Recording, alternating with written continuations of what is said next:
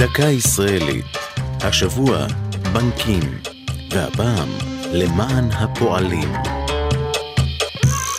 לא קבוצה או מפלגה יסדו את הבנק, אלא הסתדרות הפועלים הכללית, הכריז לפני כמאה שנה ברל כצנלסון, ממקימי תנועת העבודה. מטרתו, הוסיף, לעזור לכלל הציבור וליצור אפשרויות עבודה חדשות.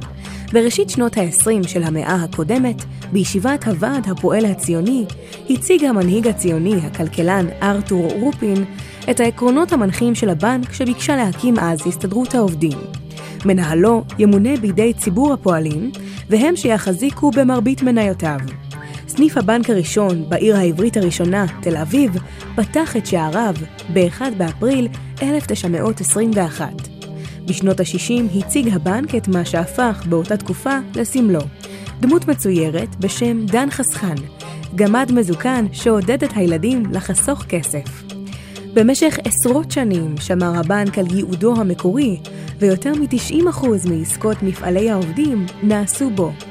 בשנת 83, בעקבות משבר מניות הבנקים, עבר בנק הפועלים לשליטת המדינה ל-15 שנה. לבסוף, לאחר מכרז שלא צלח, קנתה אותו קבוצת אריסון דנקנר, השולטת בו עד היום. זו הייתה דקה ישראלית על בנקים ולמען הפועלים.